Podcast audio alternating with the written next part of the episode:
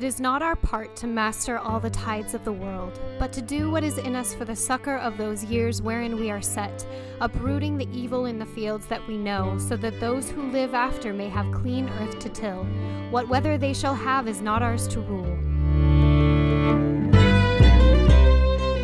Welcome to Watch Party Lord of the Rings on Prime, where we prepare you for Amazon's big budget adaptation of the Legendarium by talking about prior adaptations of Tolkien's works, explaining the characters and plots we may see depicted, and keeping you up to date on the latest news and rumors.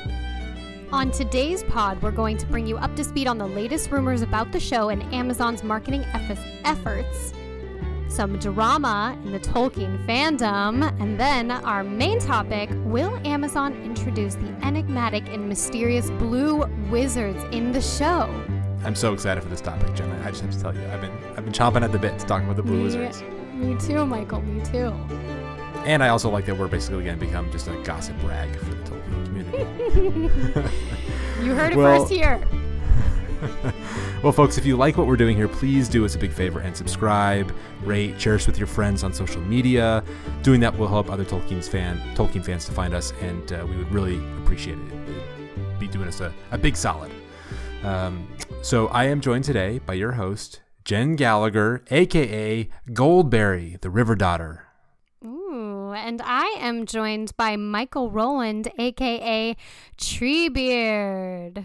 Oh, oh, oh. So now Wait, you have to do like- your Treebeard voice the whole episode.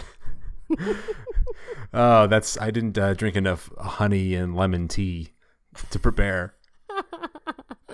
Honey I just tried to do it. I just tried to do a Treebeard voice, but I ended up doing a Jabba the Hutt voice by accident. Oh, oh, oh, oh. Not, not the same. We will often mix genres because we are nerdy like that. Well, let's uh let's jump in. Yeah, we're going to do a quick fact check. Um, last week, I mentioned that Tolkien translated a book of the Bible, and I was mistaken. Uh, it was not the book of Revelation. Tolkien actually translated the book of Jonah in the Jerusalem Bible, which is a Catholic translation of the Bible. Um, he was asked to do so by a priest, and so he, yeah, he translated the book of Jonah, which I think is just really interesting.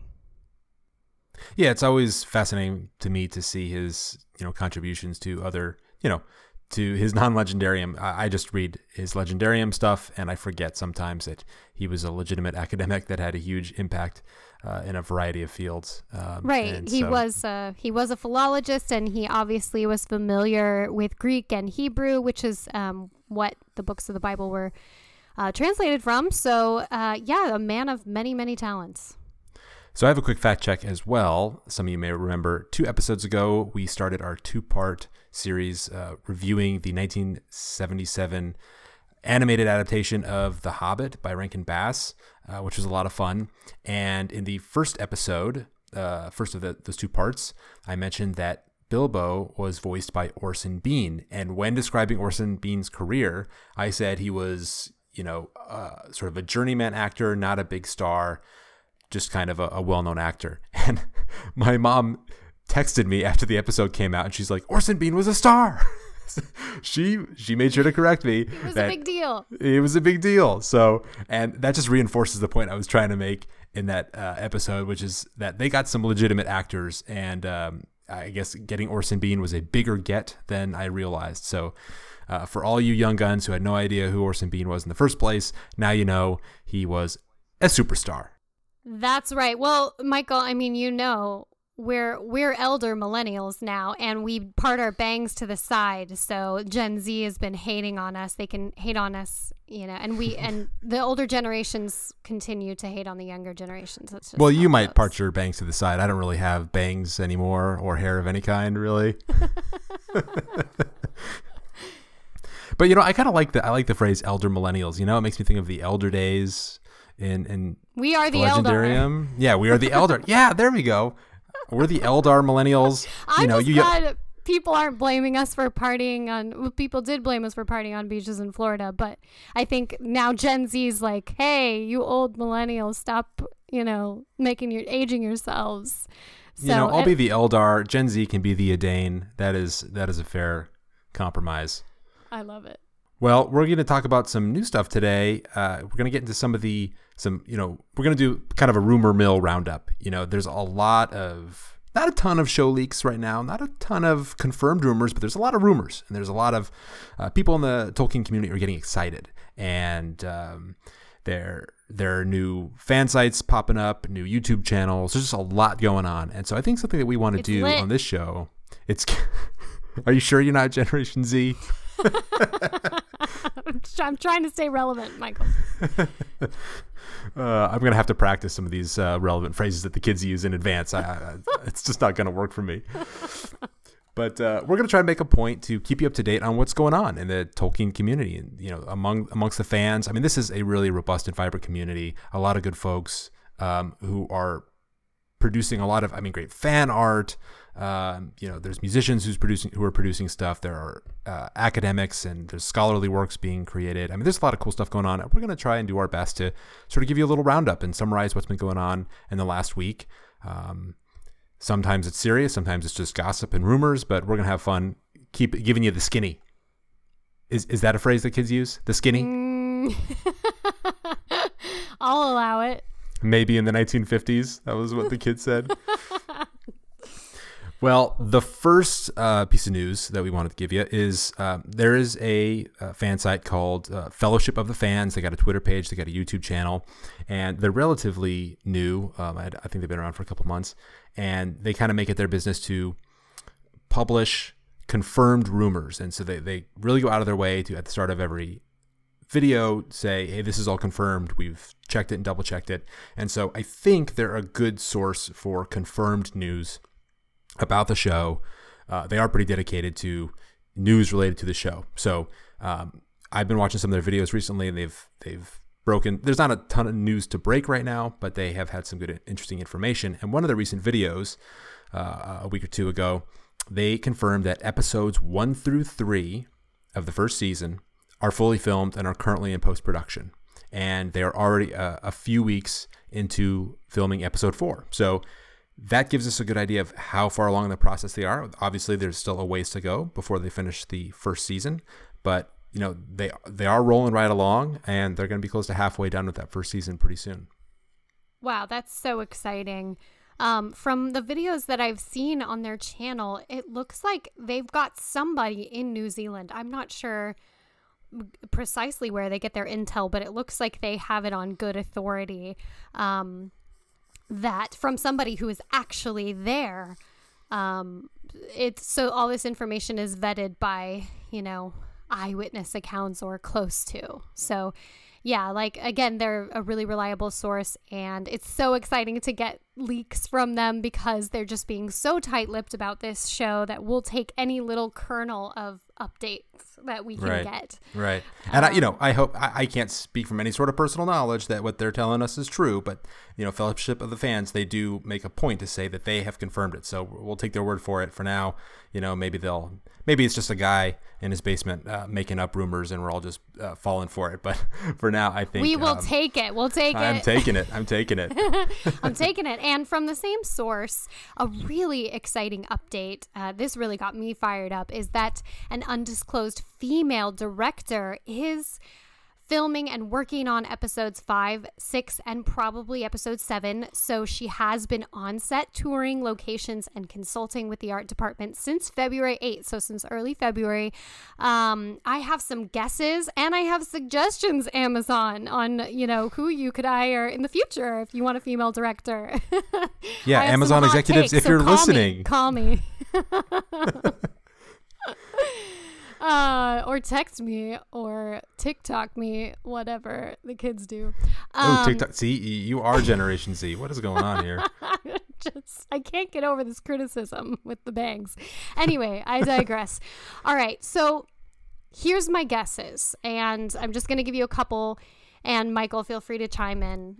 So my guesses are Patty Jenkins. And she is really hot right now for having directed Wonder Woman, the 2017 version, uh, Mhm. and the film Monster, which is just a phenomenal movie. Um, Right. I think that she would be a really smart choice for a couple different reasons. One being, Wonder Woman you know, has this fantastical element. It's Marvel, it's superheroes, and I think that it's you know it was obviously a big budget film there was a lot of pressure and and you know i have my criticisms of the film but i do think that she delivered in a lot of ways and so um, i think she would be a logical choice for entrusting a project of this magnitude and, um, and so she did the original one wonder woman not the, the most recent one, or did she do both? I'm I don't I don't believe she did both. I believe she only did the 2017 version. Okay, and I think so th- that was probably the better of the two. Hmm. Yeah, agreed. Um, my second guess is a gal named Jennifer Lee who is a part of a, a team that actually directed Frozen. She also has co written A Wrinkle in Time, which is um, a very charming adaptation of the book. Um, once again, another have, fantasy, uh, you know, standard standard text in the fantasy universe. Yep. Exactly. And there's a connection here because um, we know that there have been uh, Disney and Pixar employees who've been hired by Amazon, and we'll get to that later. But you have to assume that some of these folks that have been brought onto the Amazon team would have had have a relationship with Jennifer Lee. So that is that is one of my guesses. And um, yeah, that's a good reason to think that she might have been brought over, like at an early stage, you know, because the people who were involved in developing the show might have known her. There's that connection was already made, so it would make sense to port her over, especially when she was associated with a successful uh, franchise in Frozen, albeit an animated franchise. It's I, I, assume that's a different set of skills, a different type of experience to, to direct an animated film as opposed to uh, a large live action show. I'm sure yeah, I'm sure it's a it's a different beast, but then again, you know, people have been given opportunities with less know-how and credentials um, than she has, and she's been around for a while. Um, like the showrunners of the, of the show. Like the, uh, yeah, exactly. I mean, I'm just I'm so thrilled that they're getting a woman on board to direct, and we get the female perspective. It's it's well documented that women in Hollywood do not get their due, and so I'm mm-hmm. so glad glad that these showrunners have have chosen to to give a, a, a female director a shot at this. Um, yeah. And so my third my third choice slash guess is Kathryn Bigelow, and she has done a couple very notable films. Zero Dark Thirty being my favorite. I think that is just an amazing film, edge of your seat, very action packed, but also very thoughtful, um, dialogue wise, and that's really what I'm interested. I'm I'm interested in the dialogue and the relationships, and I think that film explores both very well. Um, she also did the Ho- the Hurt Locker and Point Great Break. movie. Mm-hmm. And yeah, I, I had to I had to point that out that she did Point Break because I don't think people really real, remember that. I mean, Point Break came out a long time ago, and it's like a cult classic. It's an awesome movie, and she directed that. I don't think people remember that. And then you know she kind of I don't want to say she fell off the radar, but I wasn't really aware of her. And then she exploded again when she did the Hurt Locker uh, because it won some Oscars. Uh, but yeah, she did Hurt Hurt Locker. You know, we got to see OG Kurt Russell, Keanu Reeves.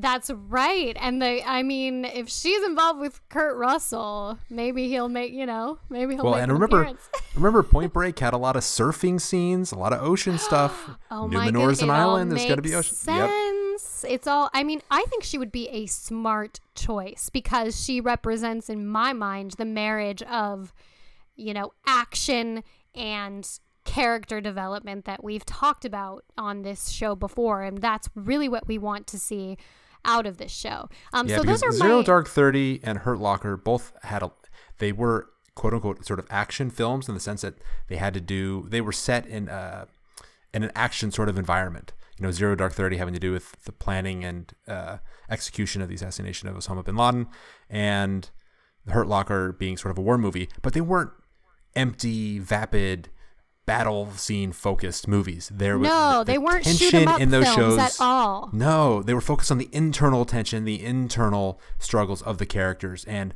I think that is the perfect type of perspective to bring to this show because there is going to be yes. a battle military component, but I think that in order to get Tolkien right, you don't want to get too sidetracked with the shoot 'em up aspect. That's right. That's right. If it's all action and they sacrifice the plot, we're going to be unhappy campers on this show. Um, so so those are my guesses. Now I'm gonna just throw some curveballs about who I'd actually love to see.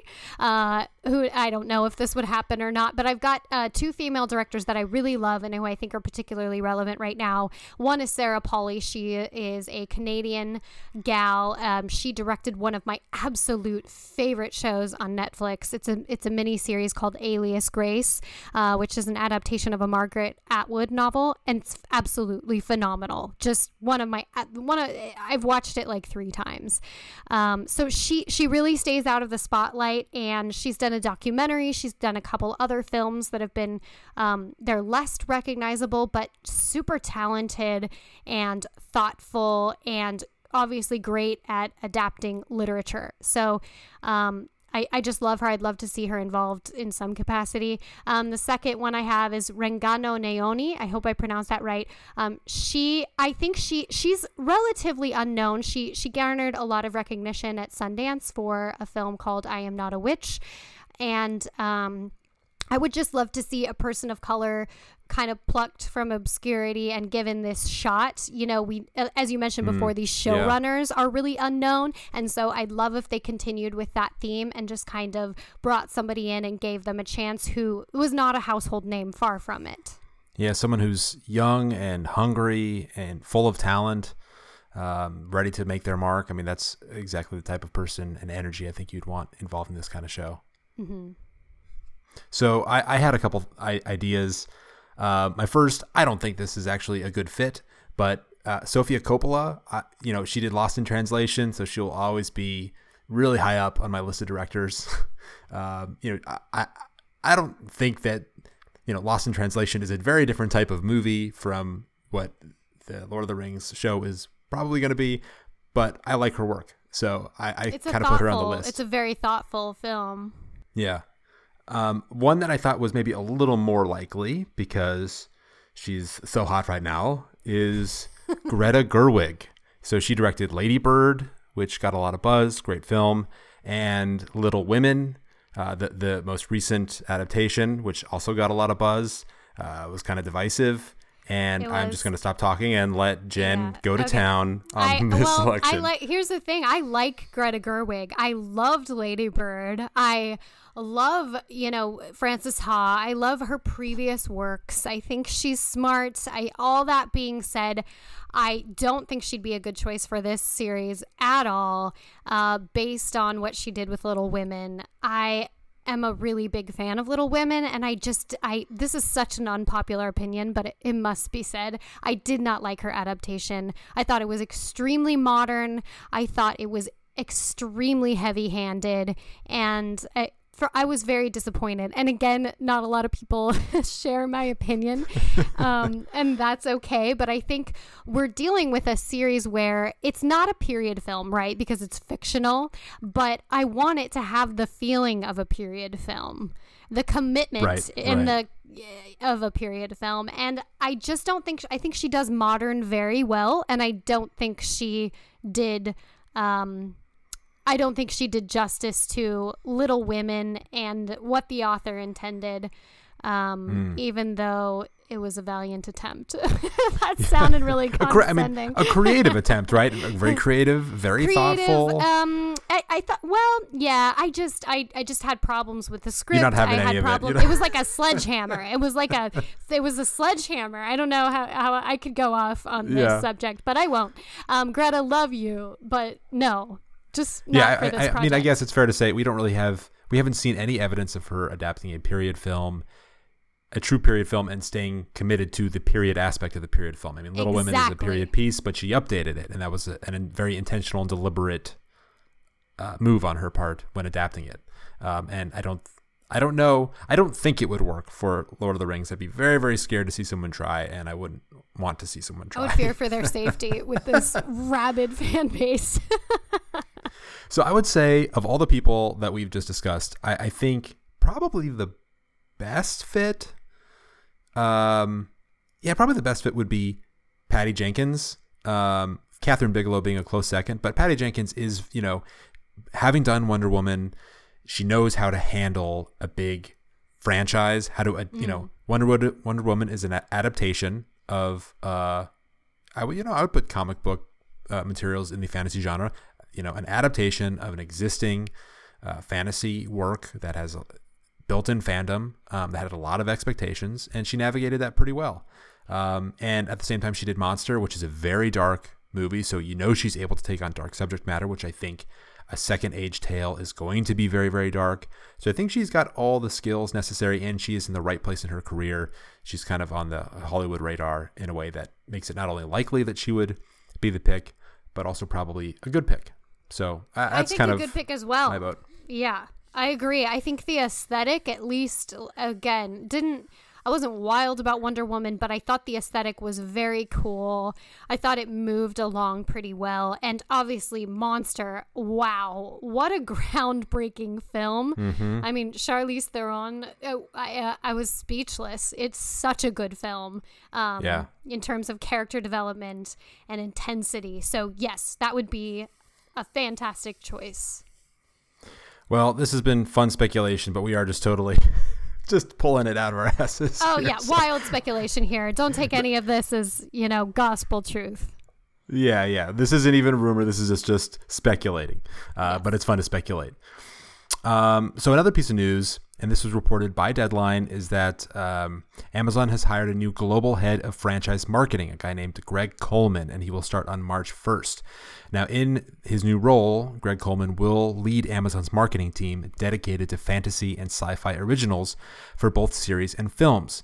Um, so, in that role, uh, Coleman and his team will create marketing campaigns and spearhead global expansion of fantasy and sci fi brands, including the upcoming The Lord of the Rings series. So, we now have a guy who's in charge of marketing, which means hopefully that sometime in the near future, once they have put their plan together, we are going to start seeing a marketing push, um, which is, is interesting. Um, but he has an interesting background as well. I can't wait. Right, that's right. So previously at Walt Disney Animation Studios, where he most recently served as VP Worldwide Marketing and Franchise Management. Um, while at Disney, he worked, he's most well known for working on Frozen and Frozen 2, which are the top two animated films in history. That's pretty wild. So before Disney, he was at MGM Studios. And no matter what you think of Frozen, love it, hate it, it was so Who, successful. who hates It- Frozen? Who hates well, Frozen? People have criticisms of Frozen. Um, but I, I think you I think their marketing strategy in particular, since we're talking about marketing, was very smart. Um, because they really didn't play up the two princesses aspect. Of course, that's not what the film is about, but if they were to depict, oh, these two sisters, princesses, I think people would get the wrong idea. Instead, in a short period of time, like a trailer, they they fixated on um, the the very diverse cast and this cute little snowman. And yes, the the two sisters were in these trailers and the different posters, but they they brought in um, you know the comedic aspects of the film and different interesting characters, the little trolls.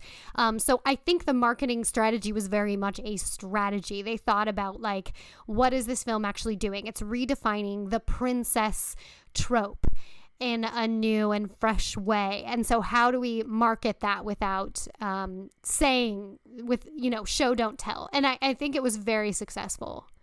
So, I, I'm Well, so excited it to sounds see like what they- he does. It sounds like they marketed it by not not highlighting that fact and kind of hooking people with the the cute, you know, kid friendly aspects, and and not covering that yeah, and the deeper funnier, element. Well, yeah, yeah. I mean, it was there, but it definitely. Um, I think they were trying to highlight the fact that this isn't a film about princesses, you know, being rescued.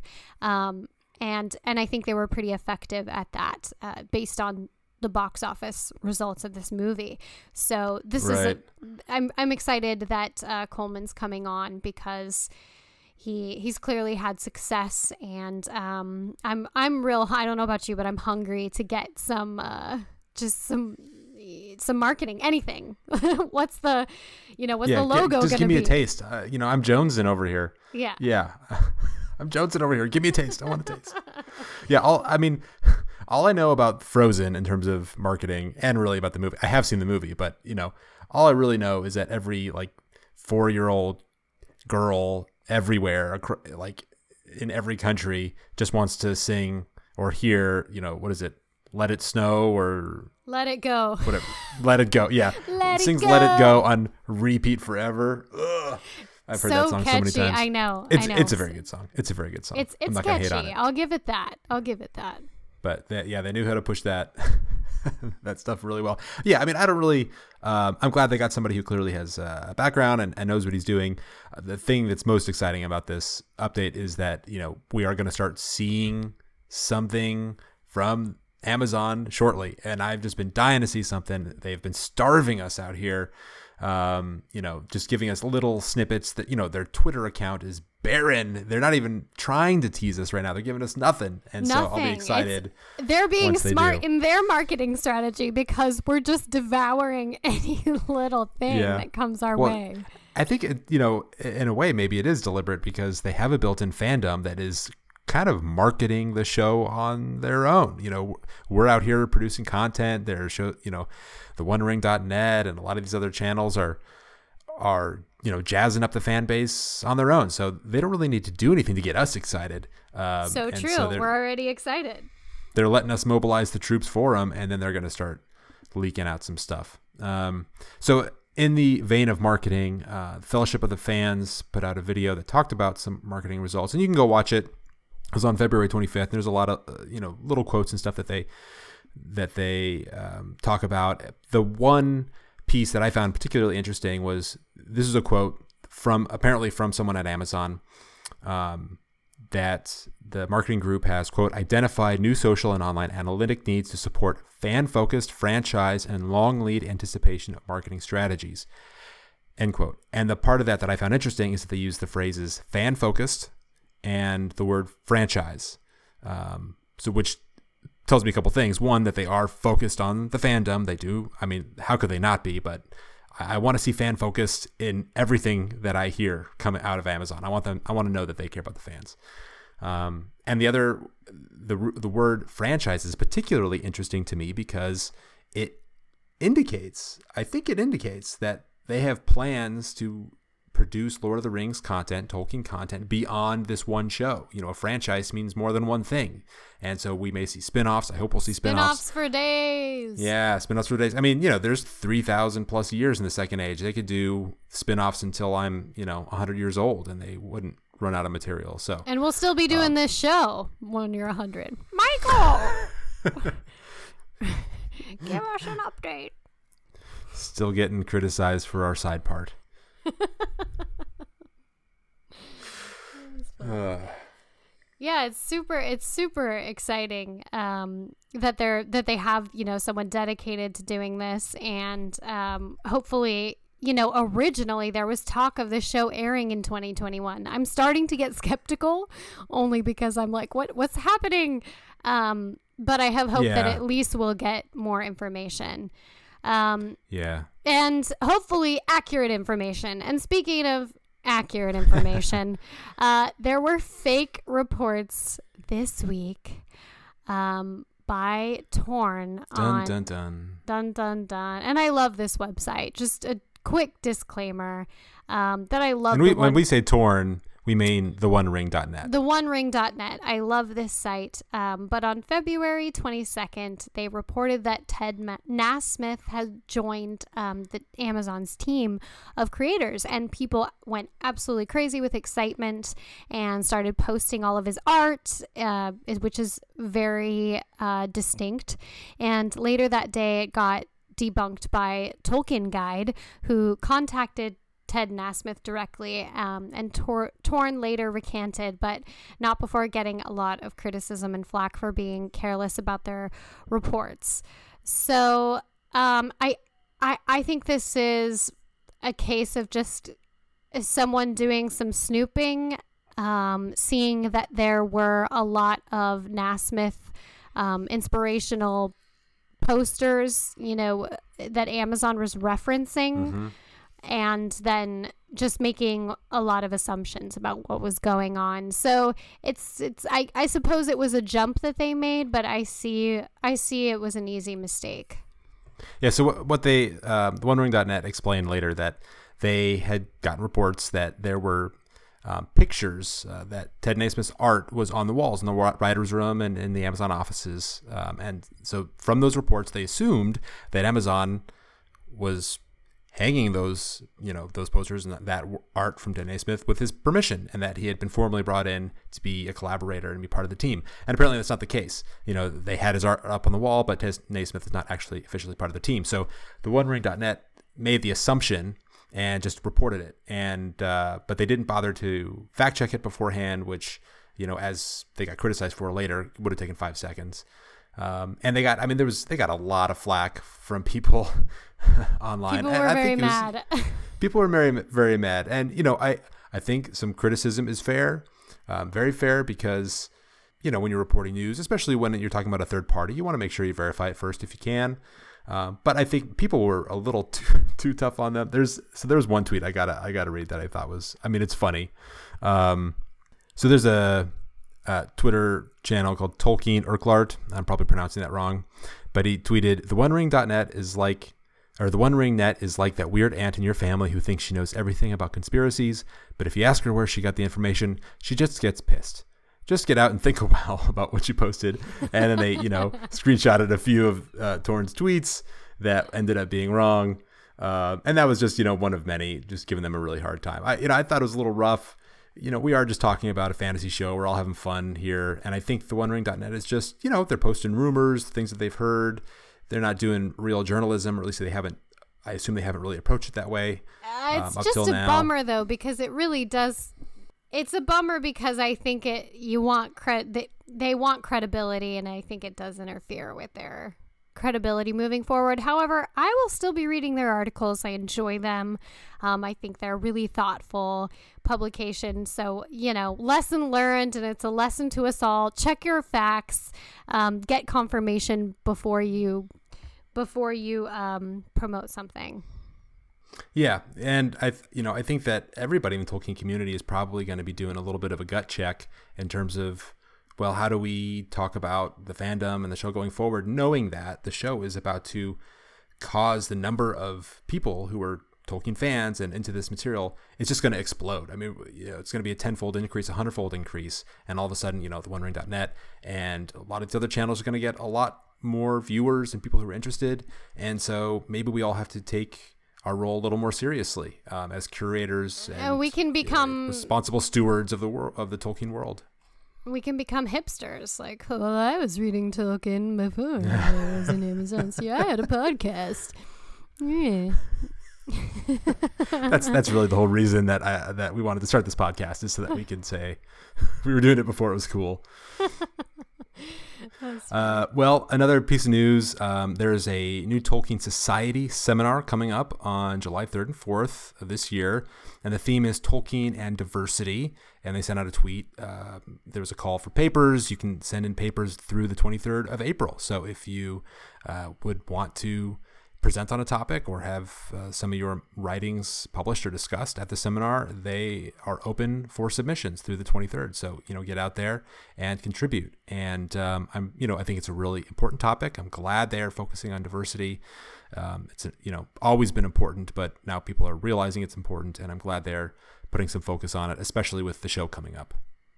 Yeah, I'm I was really happy to see this as well and I think that it's really apt timing with what's been going on in the world and in this country and also um, the show the amazon series has such a diverse cast i mean it's clear that they're making a, a statement with the number of people of color that they've cast in this show so i think it's a new a new dawn for um, for all things Tolkien, and I'm I'm really excited uh, that it looks like it's going to be more inclusive and there's going to be a lot mm-hmm. of conversations happening around this. Right. And I think you have to look no further than the comments to the Tolkien Society's post saying that they would be discussing diversity at the seminar to see evidence of why diversity is an important topic because there, Yeah. you know, there is a, a I, I think a relatively small but loud corner of the Tolkien fandom that I don't know, just like there is a loud, uh, hopefully small corner of every fandom that just doesn't like the idea of talking about diversity or you know thinking about these issues in connection with their hobby and the thing that they like. And um, there was some you know pretty ugly commentary in the comments, um, but uh, you know we do think it here at this podcast do think it is important and you know welcome conversations of any kind. Uh, and I think it just you know having those sorts of conversations just makes Tolkien that much better and the experience of talking about Tolkien that much better. Absolutely. And if it if if it brings we want to bring new fans in and inclusivity is part of that. Um, sharing these works with um, yet unreached audiences and discussing, you know, if there's if there's problems and shedding a light on um, topics that, you know, have not been discussed uh, enough. So yeah, Yeah. this is a really good step. And I'm sure. I'm sure we'll. Yeah, I'm sure we'll talk about this topic. Uh, get way deeper into it in future episodes. But just wanted to let people know that that opportunity is out there. The seminar is coming up, and if you want to participate, uh, the clock is ticking. So get out there in the next month or so, and and maybe you can be a presenter. So, uh, so the next topic we got going on here, and this will sort of segue into our main topic. Speaking of rumors, the OneRing.net tweeted out, and this is about a month ago now. Uh, they they tweeted out pure rumors here, but if these LOTR castings pan out, this is 100, 100, 100, a show that I need to watch. And then they had a list of actors next to character names, and I think this is total totally rumors, but some really interesting names on here. And I'm just going to jump to the one that I'm most excited about, and that is Russell Crowe as Durin. Russell Crowe is back on the menu, boys. I don't think Russell Crowe is happening, but you know, if it did, You don't know that. Do I don't not know that. I do not know bubble. that for sure. But it, you know, it would be exciting. I would also be excited. and it was reported by the OneRing.net. And as we just talked about, everything they say is gospel. everything they say is gospel. No, I No, mean, they said it's rumors. They said it's pure rumors. They covered their, they their butts did. on this one. Um, the the tweet. I'm gonna read the whole tweet. So Morfydd Clark is Galadriel. Robert Aramayo is Elrond. Joseph Mawle is Lil Annie. Annatar. We take that to mean Annatar. Ken Watanabe is Pallando, one of the Blue Wizards, and Gaston Masood is Alatar, another one of the Blue Wizards. Lenny Henry, Blacklock, and lastly, as Michael mentioned, Russell Crowe is Durin. So you know. I I mean, this could be wild speculation. This could be accurate. I mean, I think Robert Aramayo makes sense as Elrond, like a young hero figure. Um, he's not called Mm-hmm. and that's been kind of wild, widely reported for a while. Right. Yeah. So I think that makes total sense. We know that Morfydd Clark is Galadriel, and the rest remains to be seen. I think Joseph Mawle has that kind of that look, that almost sinister look that Annatar or Sauron, as we know him, Yeah. might Yeah. have. Um, Yo, and props to you for immediately realizing that Lil Annie refers to Sauron because I, you know, obviously I know that's Sauron's, you know, name when he's in his fair form is Annatar, that he went by the name Annatar, you know, Lord of Gifts. I knew that, but I did, I did, didn't connect for me when they said Lil Annie that that referred to Annatar. I had to like Google it and, and figure, and figure Well, it out. So I- props I to you had for seeing that thought- right away. I had thought prior like he would make a great um, Sauron. Only he just has that Mm-hmm. look about him, like sharp, defined features. And um, Fellowship of Fans actually posted what I believe to be was the casting call for someone, and they're thinking this was the casting call for Annatar. So it reads. The casting call reads series regular, male, 40 to 60. This is a role for an established actor with some dramatic heft. A villain who can also evoke a deep sense of pathos and wounded, fallen nobility. Must possess a certain degree of physicality. Should seem middle aged, though, must also project a sense of timelessness. Dun dun dun. And and for those who don't know, Joseph Mawle is the actor who played Benjen Stark in Game of Thrones. So he will look familiar to you if you watch Game of Thrones. You know, he didn't eh, he didn't that's not a huge role in the show, you know. He was iced out pretty early. Um, his character, you know, dies pretty early on and it makes a very brief reemergence. You know, spoiler alert. Sorry if you haven't watched Game of Thrones. I'm assuming you have, but um, he he would be he's one of the few really recognizable actors that has been attached to the show. Right. Yeah, he's recognizable. I thought he did a great job, even though yeah he wasn't real prominent in that series. But um, yeah, I'm interested to see if if this casting pans out. That would be wild. Um, but we're really gonna focus on two characters that are mentioned here, Pallando and Alatar. Uh, who happen to be the Blue Wizards. So Michael's yeah. going to take us on a deep dive uh, into the Blue Wizards as they're referenced through the Legendarium. Yeah, and I'm I'm so excited to talk about the Blue Wizards. They are uh, characters of mystery and I think a lot of Tolkien fans are really fascinated by them because Tolkien gives us so little to work with. He tells us so little about them. He tells us that they exist, and that's basically it. And we know how important wizards are. I mean, Saruman and Gandalf, they're some of the key movers and shakers in the the Lord of the Rings. So how could there be these two other wizards that just don't appear? You know, what are they doing? Where'd they go? Uh, why don't they appear in the stories? And so I think a lot of Tolkien fans, or at least I, am always really curious and my imagination runs wild in terms of filling in the blanks and trying to figure out how they could fit in. And so the idea that they could show up in this show is a fascinating one.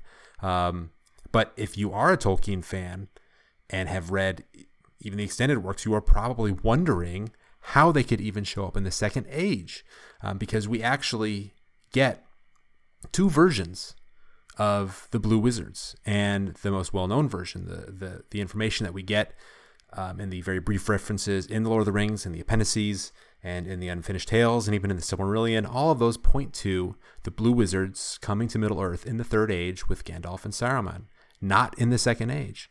So you might be wondering, how could they be in this show that is going to be set in the Second Age? And the answer is, just to sort of cut right to the chase here, that Tolkien was always adapting his works. He was always revising and tweaking and coming up with uh, you know, writing new essays on old characters and and uh, filling in the blanks with newish characters.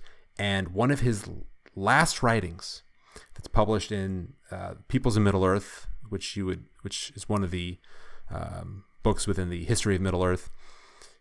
Some of his last writings were about the Blue Wizards, and he reconceptualized them. And in that version, and it's a very short essay, in that version, they come over in the Second Age. So we're going to start from the top and tell you what is said about them in the published works, the finished works, and we'll we'll start there and we'll, work our way through the the different references uh, until we get to the references in the Peoples of Middle Earth, which is the basis for their appearance in the Second Age. So, Jen, why don't you give us the the reference in the Two Towers? Yeah, so there's only a very brief reference in the Two Towers, um, and that references that there were five wizards. So, um, the voice of Saruman, which is page 207 for readers of the Two Towers. Uh, Saruman has been defeated. In, in, our edition, of course. In our edition, yes. Um, Saruman's been defeated, and Gandalf is giving Saruman the opportunity to come down freely and willingly from his tower in Isengard, and provided that he surrenders his staff and the keys to Orthanc. Here is Saruman's reply. Saruman's face grew livid, twisted with rage, and a red light was kindled in his eyes. He laughed wildly. He cried, and his voice rose to a scream. Later, yes, when you also have the keys of Barad-dûr itself, I suppose, and the crowns of seven kings, and the rods of the five wizards. So we get a reference to the five wizards there, and we're like, oh, who, who what, five wizards? I only and that's see- the first and the last reference to the five wizards.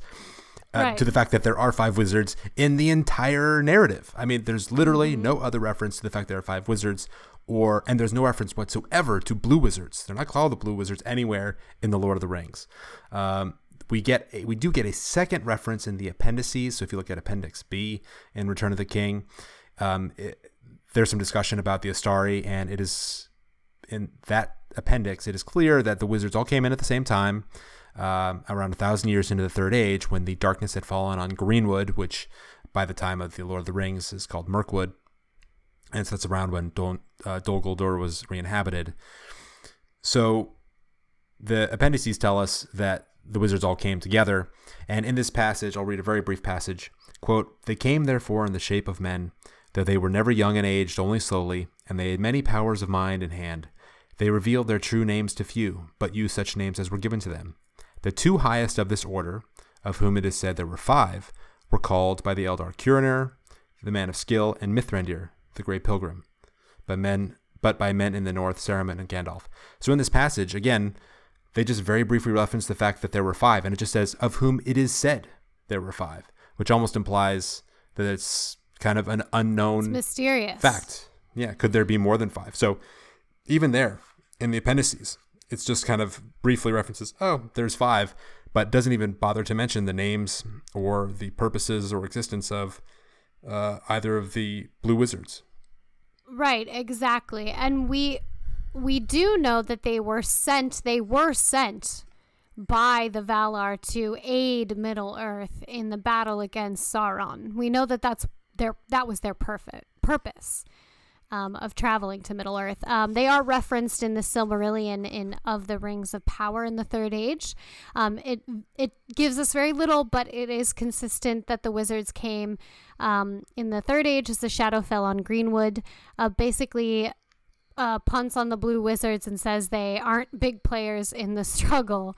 Um, so I'll just read a quick passage. So it's talking about uh, the the wizards of these. Curunir was the eldest and came first, and after him came Mithrandir, we know that's Gandalf, and Radagast, and others of the Istari who went into the east of Middle Earth and do not come into these tales. So that's all so, we get. Uh, again, yeah, that's all we get. And and so you have to kind of piece things together, you know, in uh in the two towers, Saruman lets slip that there's five, and that's reiterated in the appendices um, to the Return of the King. And then in the Silmarillion, they're saying they just reference the three that we know about and say there are others of the Istari. They don't even specify. I don't think that. Yeah, they don't even specify that there are two, but just that the others of the Istari went into the east of Middle Earth and do not come into these tales. So, in the Silmarillion, yeah, they don't really they don't really matter.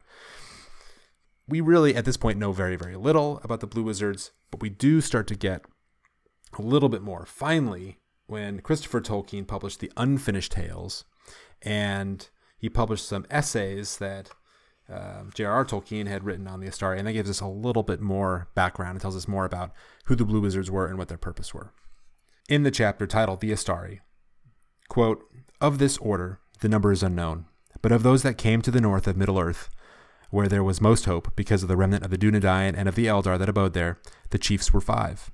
The first to come was one of noble mien and bearing, with raven hair and a fair voice, and he was clad in white. Great skill he had in works of hand, and he was regarded by well nigh all, even by the Eldar, as the head of the order. Others there were also, two clad in sea blue, and one in earthen brown. And last came one who seemed the least, less tall than the others, and in looks more aged, gray haired, and gray clad, and leaning on a staff. And I'll stop there. So we get a little bit more of the description of the Istari in general, and finally, the we see that there are two in sea blue. So that's where we get the idea that they are the blue wizards. Now, earlier in this same essay, um, it is again reiterated that they came to Middle Earth in about the year 1000 of the Third Age. Right. Um, and it continues on in the in a in uh, Unfinished Tales. Of the blue, little was known in the west, and they had no name save Ithryn Luin, the blue wizards, for they had passed into the east with Curunir. But they never returned, and whether they remained in the east, pursuing there the purposes for which they were sent, or perished, or, as some hold, were ensnared by Sauron and became his servants, is not now known. But none of these chances were impossible to be, for strange indeed this may seem, the Istari, being clad in bodies of Middle Earth, might even as men and elves fall away from their purposes and do evil, forgetting the good in the search for power to effect it. So this passage is really interesting because it's talking about how they are corruptible. Um, they are so much there. even yeah. though they're very powerful um, you know they're they are not totally immune to being corrupted by power and we do see that a lot in the lord of the rings that gandalf struggles at times he's really good about checking himself but he does struggle with temptation and he fights it um, so Yeah, i like there that are a we lot get of- this insight Yeah, and there are a lot of other interesting passages that, that we won't delve into right now, but in this chapter on the Istari, that talks about sort of their nature and the fact that when the Valar sent them over as messengers, you know, they are of the order of the Maiar, um, which you know they are angelic beings, but they appear as men. Now we know that other Maiar, you know Sauron included, could make themselves appear in different forms, in various forms, sort of like a, a raiment they could put on, like clothing, uh, the the form of an elf or a form of a man, if they if they so wished. But the Istari are different. They are actually incarnate. The Valar put them in bodies, and so because they have been incarnated in in the bodies of men, they can still suffer from all the same pains and hurts and weaknesses and um, you know cloudy judgment and all that that that actual men do. So it actually kind of powered them down a little bit. So it's there's an interesting aspect about their nature that makes them a little bit more vulnerable and susceptible to temptation, um, because they lose some of their sort of angelic quality. So I, you know that's a really interesting aspect of the Istari. So one thing that I really like in this passage, one nugget is it says that they passed into the east with Curanir. And I think it's Curanir. I think there's a rolled R in there. I don't know. You have to check me. Curanir. Mm. Saruman. Per- that see when they talk about the voice of Saruman, he's really just rolling those R's and giving you that Latin flavor. I want to do the mm. Saruman voice so bad, but I, I, I just can't. I don't have a deep enough voice baritone. See, if you just roll your R's, you don't have to have any kind of baritone. It's just mm, that purr.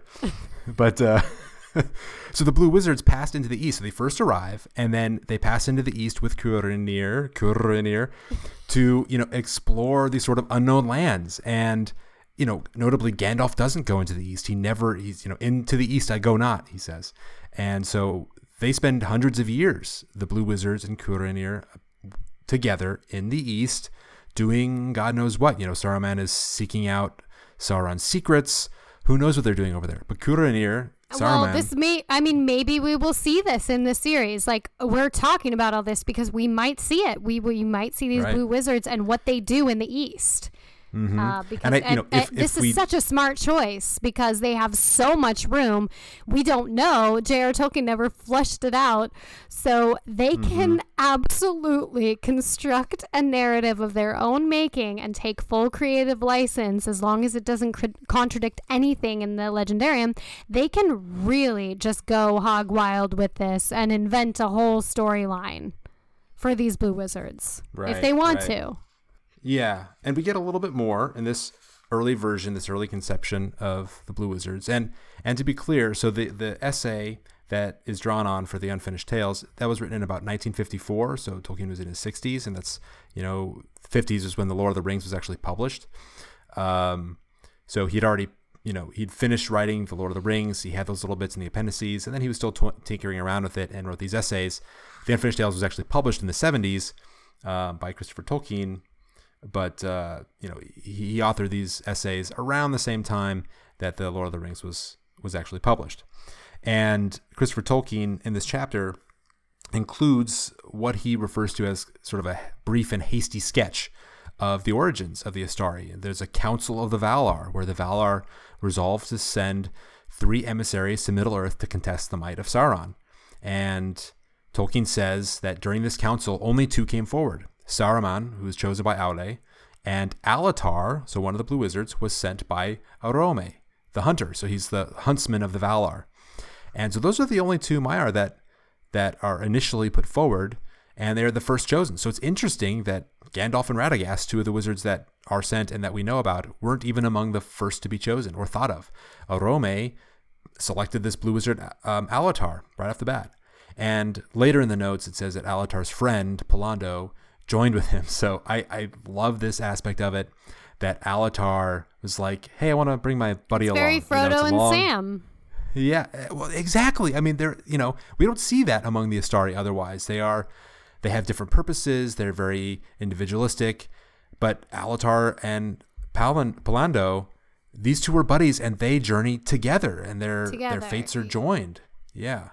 Yeah, and, I'd love so, to see a, a, friendship, a strong, you know, friendship between yeah. between the and two. if so, if they chose to depict the Blue Wizards, they'd have this opportunity to have a whole different type of, different presentation of the Istari, where there's there's a friendship between them. and maybe there's jealousy that emerges over time, you know, because one's more powerful than other. Alatar was chosen, Pallando was, you know, the dunce, but Alatar dragged him along because he liked him. you know, maybe Alatar is perceived to be stronger and a better choice, but um, because they're going into the east and they have to be secretive, maybe Pallando has uh, some qualities that end up being more important. And Alatar, who's perceived to be the strongest, ends up being not as strong, and Pallando sort of saves the day. So sort of the the underdog story. They could they could play that out with the Blue Wizards. You know, the, I'm just shooting from the hip here, but they're interesting opportunities.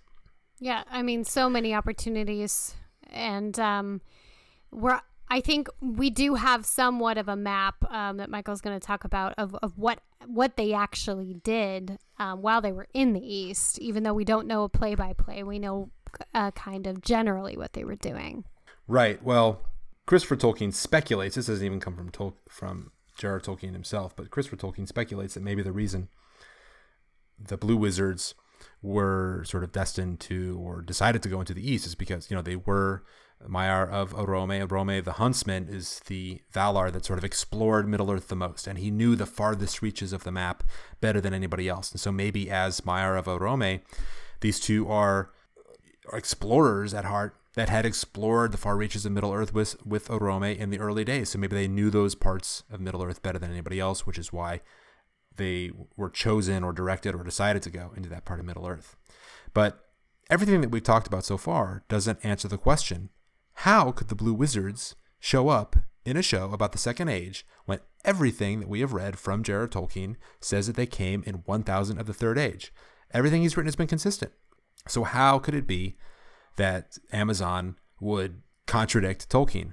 Well, I'm going to read now from Peoples of Middle Earth, chapter 13, which is the last writings. Now, Christopher Tolkien estimates that these essays were written uh, by J.R.R. Tolkien in November or December of 1972. So Tolkien died in September of 1973 at 81, which means that these essays wow. were written when Tolkien was, you know, within the last 12 months of his life, and he was 80, 81. So I mean, this is he was thinking know, about the Blue Wizards towards the end. That's significant. Oh yeah, totally. I yeah, I mean, this really was a lifelong. Like he wanted to flush that he wanted to give life to them, you know. So to, if Amazon does it, I mean, what a cool thing to see them brought brought to life and fully fleshed out. That would be yeah. just so I mean, this, fantastic. Yeah, I mean, Tolkien. It wasn't just a project. It wasn't even just a passion project. It was just part of how his mind worked. He was always working out this sort of uh, this puzzle that is Middle Earth. It's, it's just a wonderful thing. And that's he created, you know, why it yeah. ended up being so great. Yeah, it's it's just um, such a fully realized world, and he saw himself as a sub creator, you know, a creator, yeah. and he was so passionate about that. So that yeah, this is really this is really cool to see. Hopefully, we see it come full circle. Yeah. So um, in this section, the last writings section, there are a lot of interesting topics discussed. There's an essay on Círdan, the shipwright, who we don't hear a lot about, but who is a fascinating character. We there's an essay on Glorfindel, who's also a relatively unknown character, but an awesome and fascinating character. But there's about a page and a half uh, material here about the five wizards, and I'm just going to read a passage that I think is uh, particularly interesting here. Quote: The other two, that's referring to the blue wizards Quote, the other two came much earlier, at the same time probably as Glorfindel, when matters became very dangerous in the Second Age. Glorfindel was sent to aid Elrond and was, though not yet said, preeminent in the war in Eriador. But the other two Istari were sent for a different purpose Morinehtar and Romestamo, Darkness Slayer and East Helper. Their task was to circumvent Sauron, to bring help to the few tribes of men that had rebelled from Melkor worship, to stir up rebellion, and after his first fall, to search out his hiding in which they failed, and to cause dissension and disarray among the Dark East. They must have had very great influence on the history of the Second Age and Third Age in weakening and disarraying the forces of East, who would both in the Second and Third Age otherwise have outnumbered the West. Ooh. Wow. So a total total re uh, you know reimagining of the role and fate of the Blue Wizards. Before in the Unfinished Tales, basically his notion was that they had passed into the East and probably failed. Maybe they had succumbed to Sauron. Maybe they had become you know enthralled by him. Maybe they had been di- uh, killed. Maybe they died. Uh, but ultimately they failed. that was Tolkien's original version of them. But now we see at the end of his life, Tolkien was imagining, well, maybe they didn't fail. Maybe, in fact, their efforts were vital to the success, success of the West because they were sort of uh, secret agents weakening the forces of Sauron from within, stirring up dissension and disarray among the, among the ranks of the Eastern men. A totally different version I, of them, and yeah, I love it. Yeah, and I think this is what we're most likely if they are portrayed, I think this is what we're going to see is that they it are yeah. they are going to be there trying to, you know, trying to influence people and trying to mitigate the damage that Sauron has done um, among these peoples. And um, I I just think it's such a smart choice and I hope I I really hope that um, we get not just a repeat of Gandalf, but like a totally, totally original imaginings of these characters. And since they don't have a lot to go off of, um, you know, I hope I hope they can make them distinct enough that we that we buy it and that we fall in love with these characters. Um, and right.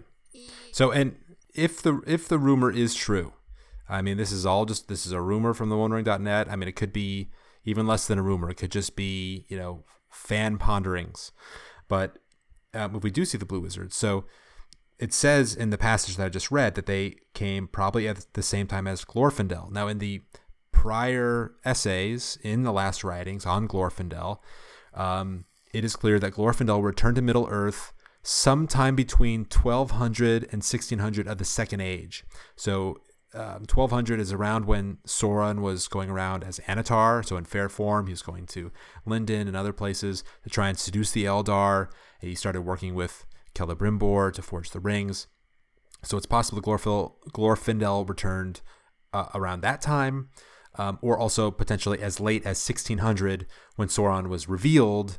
Uh, you know, the elves, uh, or rather, Sauron forged the One Ring, put it on. You know, his treachery was revealed and Sauron basically you know was unmasked as the Dark Lord. Barad-dûr was completed, and everyone knew that okay, we're gonna have to go to war with Sauron. So it would make sense that Glorfindel would come around that time, because the peoples of Middle Earth would probably have been sending pleas for help to Numenor, and potentially that would have reached Valinor, and as a result of that, the Valar would hold a similar council to the one that we saw in the Unfinished Tales and say, okay, we need to send some aid.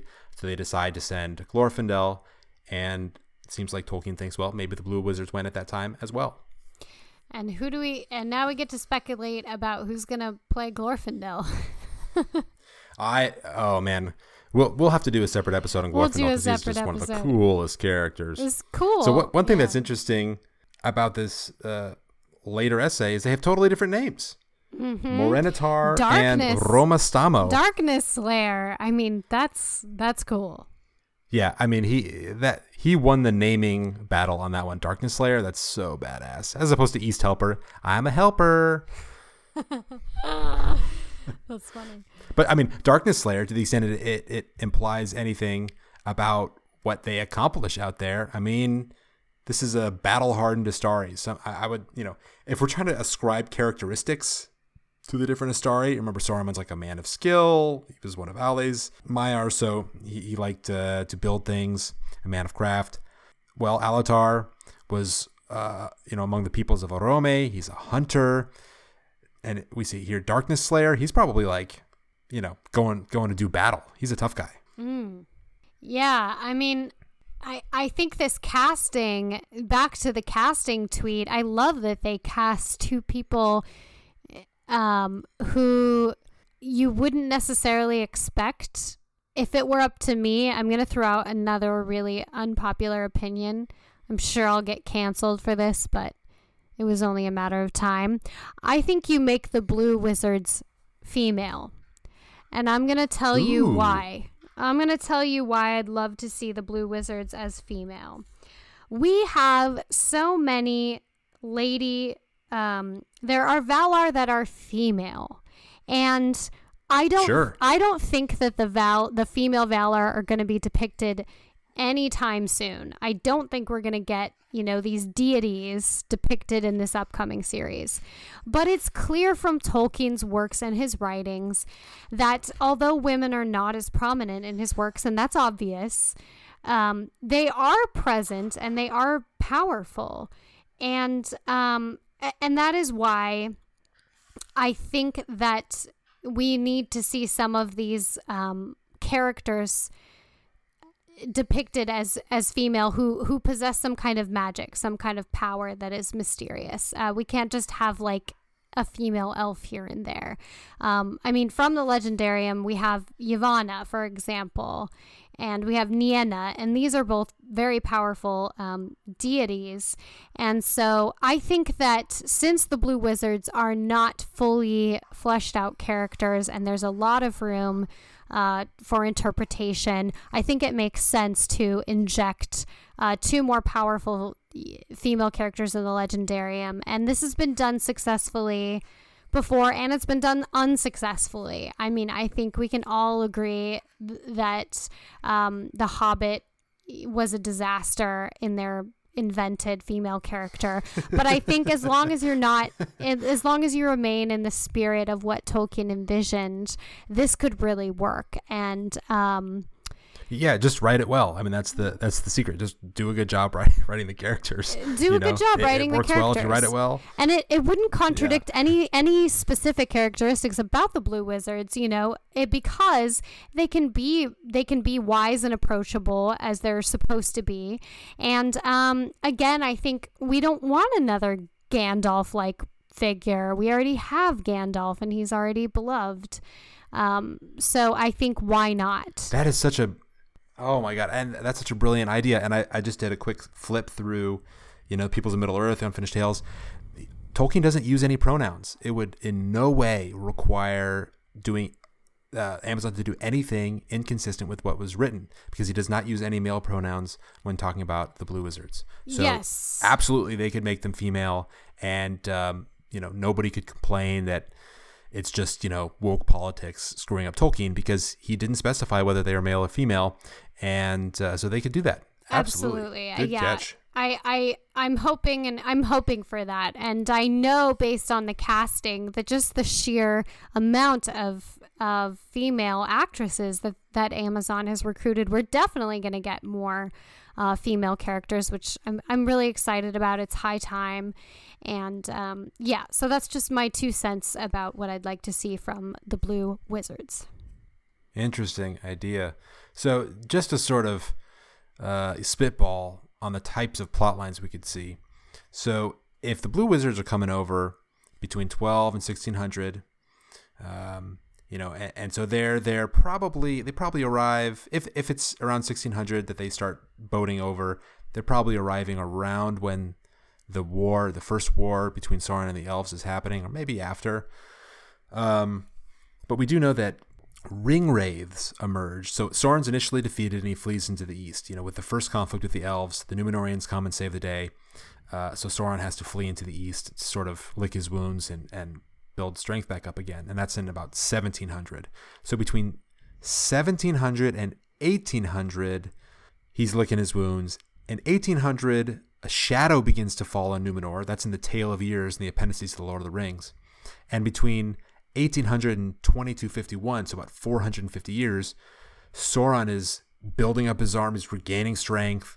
I think he's probably starting to interact with and ensnare the Numenorians because in 2251 is when, in the Tale of Years, we know that the ring wraiths start to emerge. Mm. So, sometime between 17, 1800 and 2251, in that four or 500 year period, Sauron's in the east. He's mobilizing, uh, gaining strength. He's corrupting the men in the east. He's strengthening his ties and his dominance over them, probably corrupting them, getting them all to get into Melkor worship. And, you know, the Numenorians are starting to explore the coasts and explore the different parts of Middle Earth. They are explorers. And so, undoubtedly, Sauron is interacting with some of them. I mean, we know that three of the Ringwraiths are Numenorian. So, certainly he ensnared three of them during this period. Um, now, th- we also know that that's only three, so there are six non Numenorians, so men of the East. So during this time, the Blue Wizards are in the East trying to counteract Sauron's efforts. He's trying to, they're trying to um, mobilize the rebels in the East, those who are not being swayed or who would try and resist. And they're trying to counteract Sauron's efforts. So maybe when Sauron is trying to ensnare some of the lords, uh, sorcerers in the east, the blue wizards are there trying to undermine him and interacting with that same character who ultimately becomes a ring wraith. So I, I think we could see the blue wizards tied up in some sort of plot line involving Sauron's corruption and ultimate, you know, ensnaring of the ring wraiths. That's that's my guess. And that would be so great to see the transformation, um, to see the because we get the ring wraiths obviously a lot in Lord of the Rings, but to see them portrayed as men um, who were slowly over time corrupted, I think that would that would again you know bring people in and feel feel like they have a connection to the story that's unfolding and that oh yeah i, I know the ring wraiths you know they're easily identifiable characters so um, another mm-hmm. another really smart uh, plot point and i would personally love to see that um, to see that unfold and see how they went from um, Easterlings to to a ring wraith, what that looked like, what that yeah. what that transformation looked like, how it happened, right. how they were seduced by uh, Sauron, and um, was there any, you know, was there any hesitancy or or anything like that? Yeah, well, and we know in the various descriptions about the ring wraiths, I could see them taking the approach that the ring wraiths, the the men that ultimately become ring wraiths, that they are I wouldn't say victims, but they become a character you can empathize with and feel bad for because, you know, the reason Sauron was able to ensnare men is because they're so afraid of death.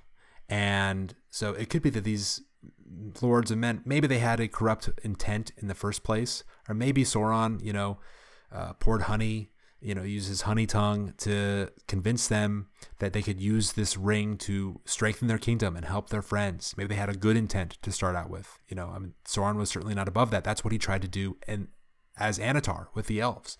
So I think it's very possible that we could see very uh, relatable characters with good intentions that are ultimately over time corrupted and the experience of becoming a ring wraith is torturous. We know that from the experience that it's it's it is I mean torturous is, is the best word. And so it is not that they're enjoying being ring wraiths. You know, Bilbo calls uh, the experience of having, you know, he's held the ring for a long time and had it for a long time. He says he feels like butter scraped over too much bread. Right. His soul is being stretched and weakened. It's you know his his life has been elongated in an unnatural way, and so we're starting to see a, a disconnect between the Fea and the Hora, the Hroa, the, the body and the soul. And for ring wraiths, that is taken to the extreme because essentially their body is no more, but their soul is is bound to the earth in an unnatural way that's inconsistent with the purpose of men. And right. So it's torturous. And they're them. exactly, and they're denied the gift of Iluvatar, which is death. I mean, death is portrayed as a gift, the final resting and um, they mm-hmm. are they go on and they're enslaved to Sauron's will and uh, for eternity. so so yeah, the more I, the more I think about it, the more I feel like the ring wraiths will occupy a very prominent place in the show, and they will be a very big you know big plot lines will be devoted to the ring wraiths. Yeah, that's wow. I hadn't even thought about it, but it's an exciting prospect to, uh, to see that transformation unfold. Yeah, it, get, so it here's another theory. Hit me. I, I, got another ring wraith related theory. So I, I, you know, this is this is out there. Okay, but we we know that the ring wraiths are described as great lords or kings, sorcerers of men. The the word sorcerers is used. I mean, the Witch King of Angmar was a sorcerer. Now, I don't know what a sorcerer is exactly. It's different from a wizard, clearly, because wizards right. are Istari sent by the gods, and wizards, mm-hmm. uh, and they're not that. So, what are they? Yeah, we, good question. Yeah, and and you know, it could be just a term that people use to refer to someone who's strange and powerful. You know, maybe they don't have any actual. I, I don't want to use the word magical powers, but you know, powers that are perceived to be magical in the in the Tolkien universe maybe they don't really maybe they're just powerful guys and mm-hmm. they're called sorcerers because they're they're bizarre. Or you know um, Sauron was referred to as the necromancer at some point or the sorcerer of Dol Guldur so you know who knows what that term means but I am seizing on the use of that term to suggest that maybe one or more of the ring wraiths could be the blue wizards that Sauron ensnared and corrupted. Mine blown and that and, the, and the internet goes wild and, and here's here's my theory. Here's my theory, uh, and I think it fits. It would merge the the characterization of the Blue Wizards from the last writings and uh, his earlier conception in the Unfinished Tales because they're arriving in the Second Age, like he says in the last writings. Maybe they do some really important work for the first few hundred years, but then ultimately, as Tolkien originally conceived, they become ensnared by Sauron uh, and they become corrupted. Now, how could it be that a Maiar would be corrupted? And how could he be a Ringwraith, who we know are kings of men? Well, we know that the Maiar are not just, uh, or that the Istari are not just Maiar who donned the shape of an old man as like raiment or an illusion. They're actually incarnate. Or woman. Uh, yep, see, you're getting. Yeah, call me out on that. So, man or woman, but they are actually incarnate in it. So they are actually men or or women. That is actually who they are. So it's uh, Tolkien says that the ring wraiths are great kings or sorcerers of men. It could absolutely be one of the Istari because they were incarnate in the form of men, and it would fit. You know, sorcerers. I I think it could fit. It would be a stretch. I don't think they would do it, but I think they could do it. Wow. Wow. I mean, that would be really interesting to see. And you're right, it would be the perfect blending of uh, the Blue Wizards and the storyline in the Second Age. And that would be such a smart choice to blend it all together and tie it up in a in a neat package and see how just how seductive Saruman can be you know promising power and promise he's he's the giver of gifts you know and promising these things and um how he takes down people with even the best of intentions um. Well, and what if what if the blue one of the blue wizards became the Witch King of Angmar? Oh my god. I mean, the most powerful. that would make a, a sorcerer. who has his own kingdom essentially like why is is this actually- one more powerful than Right. the other ones and able to stand toe to toe with Gandalf, you know, at, at the gates of Minas Tirith Oh my gosh. during that battle. Just right? so much synergy happening here. It all makes sense. It's uh, wow. Uh, okay, I yeah, I I could get excited. I could get pumped about this idea, Michael. I think you're on to something. Amazon, give me a call. I got some ideas for you. Slip into my DMs. Here's an idea. Slide into your DMs. I'm helping the elder millennial out here with the lingo. Uh, well, that was that was an absolute blast, Michael. Thank you for that amazing, um, wild speculation. What a what a ride! What a journey! If there if there's one thing we do well here, it is speculate wildly. so I think, what do you think? Uh, you want to call it a show? I think I think we're gonna call it. Well, friends, uh, come back to us next week. We are going to be delving into the one story that is actually fully told regarding the Second Age from the Unfinished Tales, Aldarion and Erendis. One of my favorites. I'm really excited to reread it and get back into it. So excited about the Mariner's Wife. I think this has endless potential to be adapted, even if Amazon doesn't adapt it. Um, they should, or someone else should. And we're going to dissect it. We're going to talk about how it could be adapted for the screen. So please do join us next time. Um, if you like what we're doing here and you want to support us, please rate us on Spotify, Apple Podcasts, or wherever you get your podcasts and share us with your friends. Um, and if you want to join this conversation, you can follow us on Twitter at LOTR Party or email us at watchpartylotr at gmail.com. We'd love to hear from you. We're still very new, so if you email us, you are guaranteed to get an answer. We may even read it live, so that's a little incentive for you. And um, thank you so much for joining us. May the wind beneath your wings bear you to where the sun sails and the moon walks. Until next time.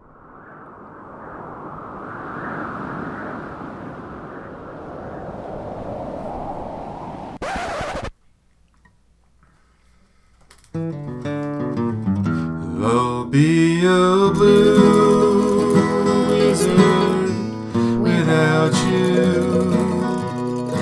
All alone in Middle Earth, just thinking about you.